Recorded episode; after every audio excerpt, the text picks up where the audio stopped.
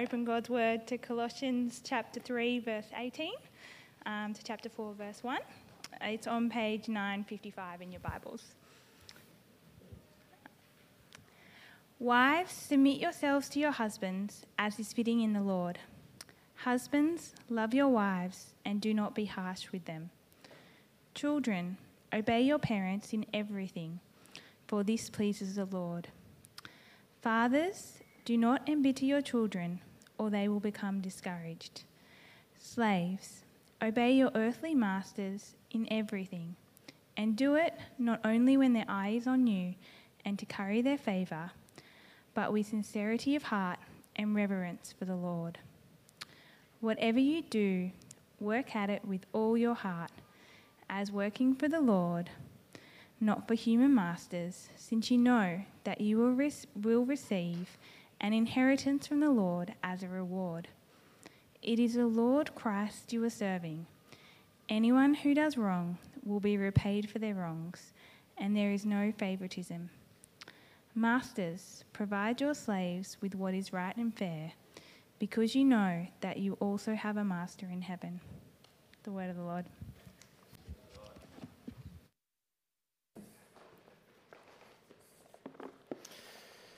Thanks, Kath. Uh, such simplicity and such directness, but not so easy to say, thanks be to the Lord. See, words like this hit the heart of our squeamish sensitivities, don't they? Uh, passages like this even get our backs up.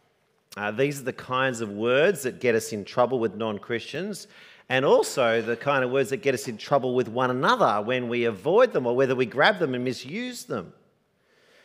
And so, for many Christians, rather than embracing these words with joy as words from our God who loves us, who's given us new life, and who knows what's best for us, well, we prefer instead to twist them or squirm away from them because of just how counterculturally confronting they are. And they are. No Australian woman is comfortable with the thought of submitting themselves to a man. And so, no Christian wives like this passage. Australian men despise being told to be sensitive and caring. So, no Christian man likes this passage either. None of us are a fan of obeying our parents. So, no Christians with a living parent like this. Dad jokes prove that fathers secretly enjoy exasperating their children. so, Christian dads hate this passage. And then there's all that stuff about slaves and masters that sounds like it's coming from the pre Enlightenment dark ages, which no modern Christian wants to be seen standing anywhere near, much less agreeing with in some way. Every single sentence here makes us squeamish and on edge. So, what do we do? Is outright rejection how we should handle the Word of God? You know, ignore it, keep it closed? Well, that's certainly what non Christians do. Well, what of us? What do we prefer? Do we prefer the hollow and deceptive philosophies of the world telling us what to do rather than God's Word? Uh, do we prefer self lordship rather than, you know, the lordship of Christ? Well, of course not. We're Christians, but boy, oh boy, do we need more grace to grapple with this. And so let's do that. Let, let's ask for God's help. Let's make use of question five. Let's humble ourselves to pray and ask God's help to get our heads around this. Will you pray with me? Oh, Heavenly Father, you speak to us with clarity and directness, and you address us in places where we don't want to listen. I thank you for caring and speaking boldly as you do, and caring about us and how we relate as Christians. And we would ask you to please help us to listen to you now and maybe to begin to trust. For us, might be better than ours for ourselves. Uh, please give us more grace to consider and understand your word before us. In Jesus' name we pray. Amen. Alrighty, so we can think clearly about what's in front of us here. Let's first remember, if we can, the context in which these commands are found and what a colossal context it is where we find these words. Remember where we've been over the past six weeks? Remember the, the, the, setting for these words that we've been examining is glorious and wonderful, and it's been the source of so much rejoicing amongst us since the start of October. Do you remember that? Remember chapter 1? Remember how we learned uh, that Jesus Christ is Lord over all things in heaven and on earth and is the one through whom we have been given peace with God eternally? That He's rescued us from the dominion of darkness, and in Him we have redemption, reconciliation with God, the forgiveness of our sins, the mystery of the ages past has been revealed to us in Jesus. How good is that? And remember also, chapter 2, uh, we learn that we are already have fullness in Christ, that we already have fellowship with Christ, that we already have freedom in Christ, that we've died with Him, we've been raised with Him. Therefore, we don't actually need the world's way of thinking those hollow and deceptive philosophies that will kidnap, condemn, or disqualify us from delighting in God's goodness. And what about that magnificent start to chapter 3 that we looked at last week? That we have been raised with Christ, that He is our life. We are His chosen people, holy and dearly loved, with a secure identity in Christ that can't be taken from us. And that in Him we have power to take off whatever doesn't match our heavenly identity and start to put on what does. So many good things. Maybe, maybe this isn't as bad as it first sounds if that's where we find it. And in actual fact, it's those behaviors and virtues that were listed there earlier in chapter 3 that you can see there in front of you that supply the countercultural content of this life of repentance. The behaviors and virtues that will make the difference in our relationships as we continue following Jesus. And we do continue following Jesus because we Christians have so much to live for, don't we? And this is the colossal context of good things in which we find today's instructions. So, with, with Jesus Christ as our Lord, we're citizens set free to live a whole new way in this world as we make our way to glory with Him in the next. And so, of course, then, of course, the life of repentance is countercultural. It doesn't match this culture. Everything about following Jesus is countercultural. And so, whether you're currently a Christian wife or husband or child, father, slave, or master, living under the lordship of Christ will change how we approach each role. How could it not? And this passage now zeroes in on the key behaviours within each role that matches the life of repentance for that role. But before we look at each of them individually, did you notice what jumps out collectively from the whole bunch, from these commands? As Kath read it out for us, did you notice? Did you notice that each command is voluntary? Did you notice that? And did you notice that each of them, none of them are conditional? First of all, they're totally voluntary. Each Christian is to apply it to themselves. No one is commanded to impose it on anyone else. No one is empowered by God to lord it over someone and say, here's what you've got to do. No, the choice remains entirely with the Christian being addressed. Oh, that's liberating, isn't it? Straight away. And just as liberating, we also notice that the commands here, well, none of the commands are conditional upon the good behavior of the other person first. So it's not for us to reward them with our good behavior if they behave well, if they, you know, please us first. There's no conditions here. There's no you first, then me. There's no excuses because it's the Lord Christ we are serving. And it's His Lordship that is the reason we would even consider or choose to obey these things because it's with Him that we will appear in glory. And therefore, living with him now? Well, it means striving to live his way, not our way and not the world's way. So, with those things in place, there's all the general stuff. Well, let's zero in now. Let's zero in on that first couplet there, which is addressed to wives and husbands, verses 18 and 19, where we read uh, Wives, submit yourselves to your husbands, as is fitting in the Lord. Husbands, love your wives and do not be harsh with them. Now, these should be read together and not separated. Um, and at the same time, we are each, notice there, to take responsibility for voluntarily obeying the Lord, irrelevant of the other person, no conditions. And we must also be careful not to separate these commands from the marriage context and apply them to all Christian women and all Christian men outside of marriage or in different marriages to our own if we're married. So if you're a Christian wife here, then your husband is in view alone.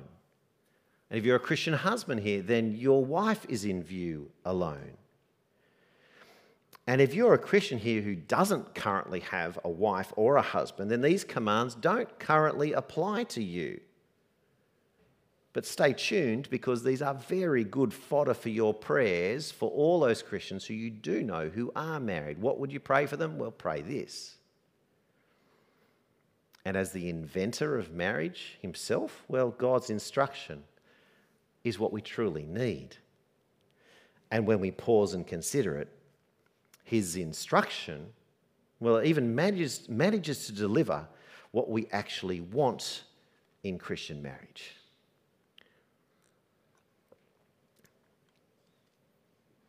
You see, I'm not a Christian woman. You've probably worked that out. But Christian women assure me that they would joyfully submit themselves to a man who loves them with compassion, who overlooks their faults, who cherishes, them in their weakness, and who is gentle with them in their distress, who is not harsh or critical with them that they long for a man who honors Jesus first and then, because of Jesus, strives to treasure his wife instead of treasuring alcohol, money, achievement, pornography, sport, work, or entertainment. And so, when God commands Christian husbands to love their wives, like verse 19, well, the Christian women all want to cheer, as is fitting in the Lord, apparently they'd love to respect and submit themselves to a man who strives to love them like that. Meanwhile, Christian men, I am one of those, uh, and a few of them have reported to me that they would delight to have a wife who respects them and lets him be her champion. It's been said that a man's best friend is his dog.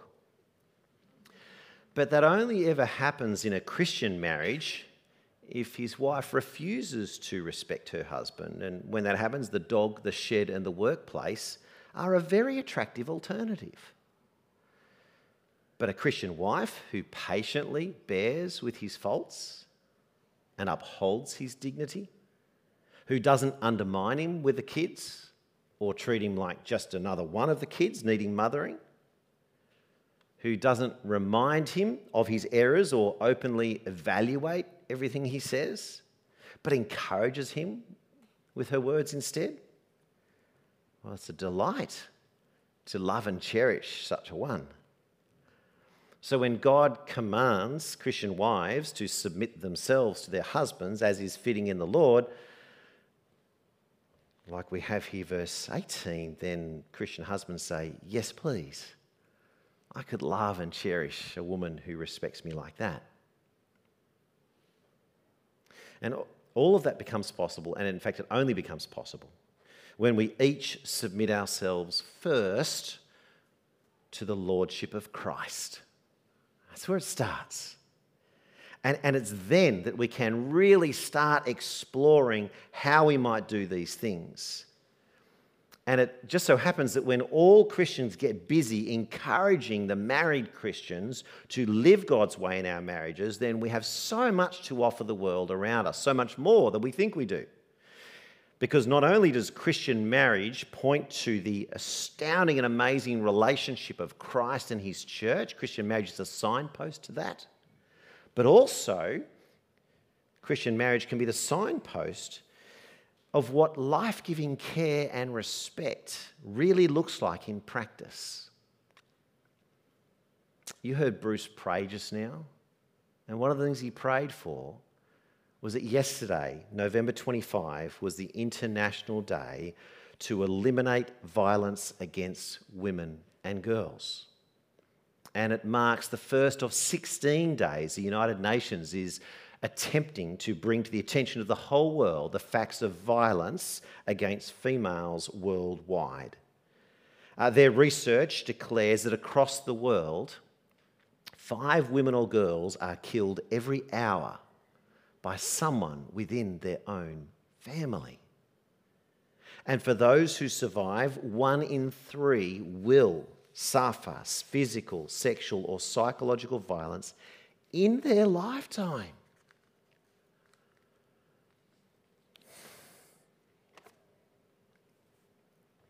We grapple with that?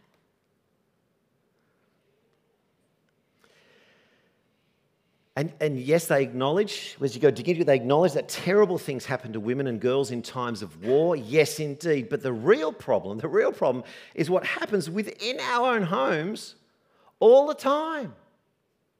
All the time. In Australia, a Christian woman will die every fortnight in Australia from domestic violence. They don't tell us a statistic of how many are injured and go to hospital but don't die. But one will every fortnight. Does this also happen in Christian marriages? In Christian marriages? Does it happen there? Oh, yes, it does. It does happen there. It happens whenever Christian men ignore God's command here in verse 19 and give in to worldly sensual indulgence instead. Oh, men, prayerfully and humbly listening to God on this is where our repentance needs to start. So that we then clothe ourselves with compassion and kindness and humility and gentleness and patience in marriage. And not just men. Not just men, because domestic abuse against men in marriage is not as rare as we might think. And that too begins when Christian wives refuse God in verse 18 and give in to worldly sensual indulgence instead, in the same way. And can I say, if, if anyone, if anyone in our church right now is in need of help uh, because of domestic violence, or abuse of some description, please, please make use of that information that we've printed into your sermon outline there. The contact details are there. And it's also in our e news this week. If you're watching online, it's in the e news or listening in. Uh, we also have a special resource that's been put together for Australian Christian women recovering or trying to recover from domestic abuse, written by Anglicare here in Sydney. There's copies in our church here that you could borrow. Uh, if you want to read it for yourself or read it for someone you're supporting, helpful in both cases. And if you'd rather access it privately, follow the QR code link and all that stuff in the e news, and you can pick up one separately. Christians, there's no room for complacency. There's no room for turning a blind eye. There's no excuse. Change must happen. And if it doesn't start with us, where will it start? And, and thankfully, under God, it can start here.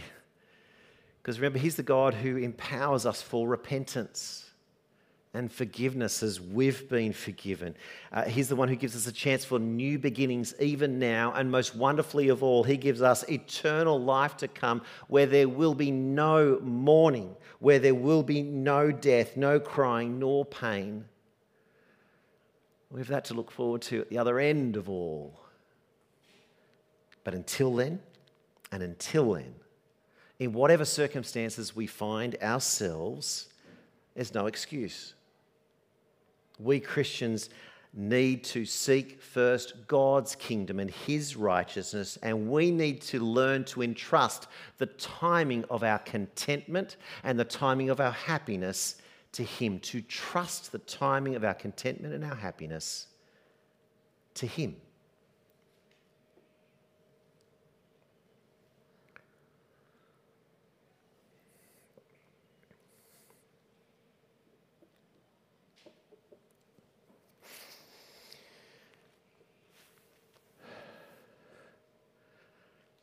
And Paul continues. and we'll try to.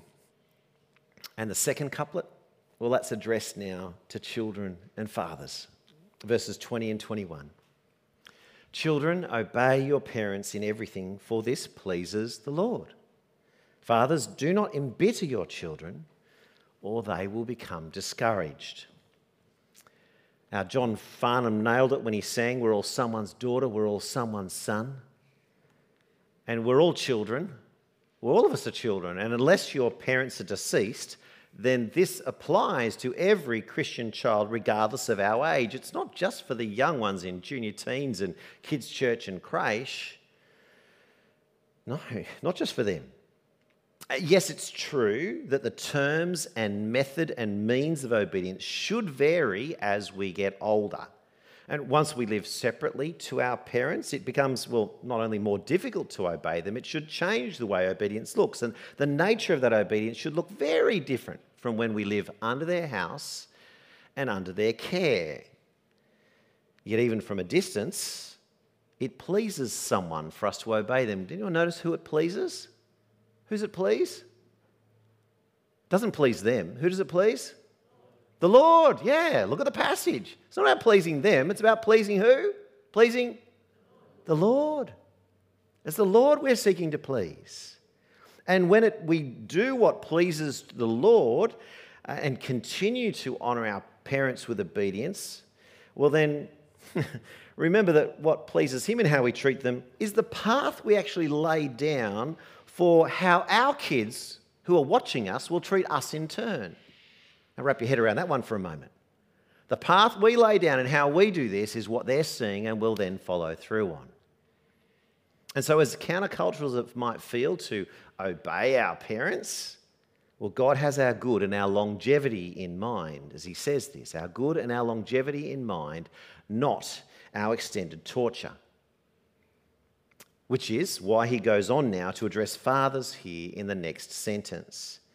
So, and because, of course, a father has, well, he carries authority and power in a family more than he realizes, and especially more when he has a Christian wife who chooses to submit herself to him. And then is and becomes the tragic normal outcome for a father to embitter their children toward him and toward everything he stands for. All dads are naturally good at this. Isn't that great to know something we're just naturally good at? Well, this is what it is. And sociologists who examine our prisons are the first to tell us that. Kids follow their fathers and mimic their attitudes and actions toward everything toward their mother, toward women in general, toward authority figures, uh, toward work toward education and sport.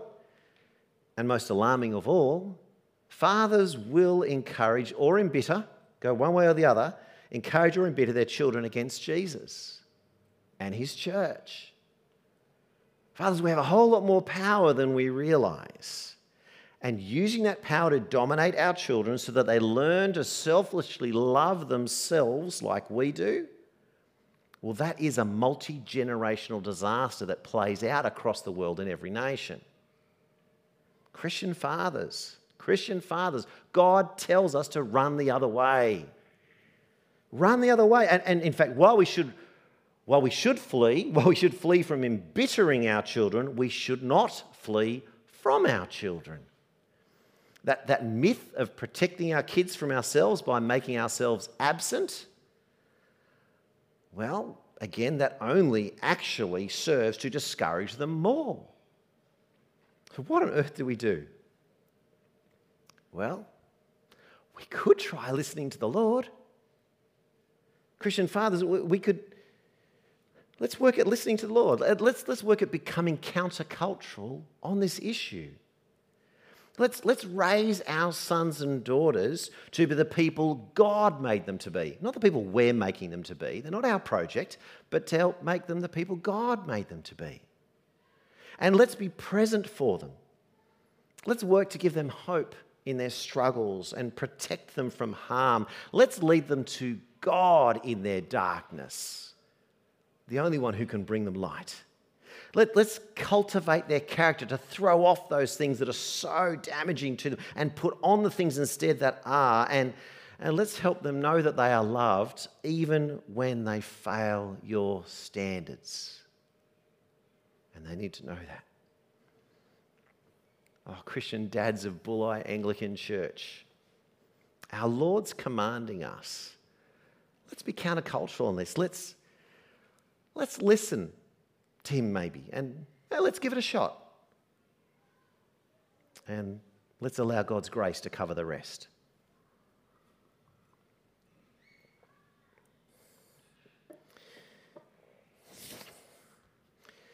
Well, our last couplet here, it's addressed to slaves and masters, verses 22 to 4, verse 1.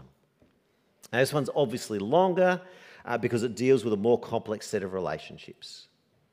And we may not be slaves or masters, but it is from here, from this passage, where we Christians derive the equivalent of our employee employer relationships in how we activate and work in the economy of our nation today. We derive it from the passage like this as to how we should behave. And we can only derive it because, well, we're not necessarily doing slavery like they did back then. Not, that's not the way our economy works, for the most part. Back in the Roman Empire, slaves and masters were, that was how their economy worked, where 80 to 90% of the population were slaves. That's how it worked. Now, elsewhere in the Bible, we find that God condemns slave traders and he declares that freedom for a slave is better by far, but he still does not command the overthrow of slavery. And boy, does that make us squirm, doesn't it? Spare a thought for those who heard it first in Colossae. Because remember who was in the room? Everyone was either a master or a slave there. All of them. And there was also a runaway slave there called Onesimus, who was the one carrying this letter from Paul with Tychicus, and whose house was he in? Philemon, his old slave master who had run away from. Awkward. That's what the context is. Do you think we're sensitive? It, this is sensitive. Yes, it is. So, how does Paul redeem this? How do we attempt to redeem this? Well, he doesn't try, and he doesn't need to, and in fact, neither do we. See, because we're already free in Christ and will be free in Christ eternally, then our present economic status is only temporary. We need to remember that. We're free in Christ already, and we will be free in Christ eternally. Therefore, our present, whatever status, whatever it is economically, is only temporary. And nowhere in the entire New Testament is God ever calling us to try and create heaven now before Jesus' return. He doesn't call us to do it. Yes, we can do good things and we should try to do good things, but we're not supposed to be trying to creating heaven now. And so, when independence and autonomy are sidelined as being the highest goal that we Christians should be striving for, well, then the field opens for what God wants us in our work and wants us to think about in our work while we await Jesus' return. Dorian James is going out to check out which car it is. He'll come back in in a minute. It's probably his. It was. All right, what does God want for us in our work while we wait for Jesus' return? Well, it's all very, very simple. Did you notice there what Christian masters are commanded to do? Well, they're commanded to do the right thing because they have a master in heaven who is watching them and evaluating their work. Just like a Christian slave has a master, so a Christian master has a master. And so the same thing applies across. So whether we're more like a slave or a master here, economically, we Christians, what do we have? We have the same heavenly master, our Lord Jesus Christ. And he shows no favoritism. Anyone who does wrong will be repaid for their wrong. And so, whether we're Christian slave or Christian master in the workplace, the motivation is the same then for us all sincerity of heart and reverence for the Lord, who is our master, as working for the Lord, not for humans. We're not working for the man, and nor are we working for ourselves. It's the Lord Christ whom we are serving. And when he puts it like that in the Bible, everything changes for us, doesn't it? Because work is indeed, it's toilsome and it's tricky and it's full of temptation for us to behave poorly. Whether we're someone under the authority of others or whether we're the one who is under authority. But when we Christians remember it's the Lord Christ whom we are serving, the Lord Christ who will give us an inheritance because of his grace, love, and mercy towards us when he returns, well, then in this temporary stage that we're in, we have the opportunity to be countercultural in the workplace. You and I, slave and master, Onesimus and Philemon, employee, employer. Each of us, we work under the lordship of Christ who is our master and who is the one who will set us free from all the toil and all the trouble at his return. Transformative, isn't it? And each of those couplets addressing those issues, this is totally transformative, what's being called to. This is countercultural stuff. And in fact, it's a, it's a countercultural list of commands, and a countercultural list of commands is countercultural. That, that's the point. And as a church community, as we are here, as a church family here, living here in the sight of others in the northern Illawarra, well, here's our opportunity to be different. Not in weird ways, but in some really good ways. Uh, right here in the nitty gritty of relationships is where we can each live opposite to the world around us and be joyfully different as we go about that. I mean, how different would it be in the northern Illawarra if there was a bunch of people whose marriages were not combative? Would that be amazing?